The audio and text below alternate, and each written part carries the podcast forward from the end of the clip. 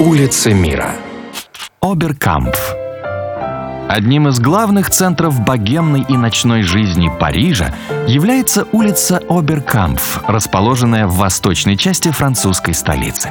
Названием своим она обязана известному французскому промышленнику немецкого происхождения Кристофу Филиппу Оберкампф.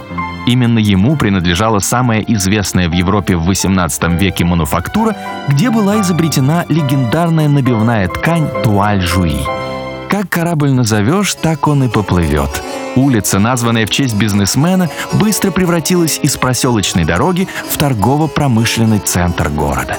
Здесь открылось огромное количество мастерских, ателье, мануфактур и магазинчиков.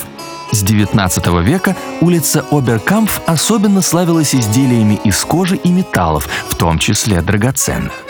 В наши дни магазинчиков в этом квартале осталось еще немало. А вот цеха, мануфактуры и мастерские переквалифицировались в модные арт-галереи и студии художников, фотографов и скульпторов.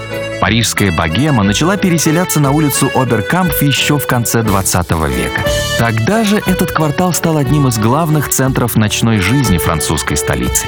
Здесь открылось огромное количество ночных клубов, дискотек, баров и ресторанов, быстро превратившихся в излюбленное место встречи любителей вечеринок. Париж. Оберкампф. Улицы мира. На радио Монте-Карло.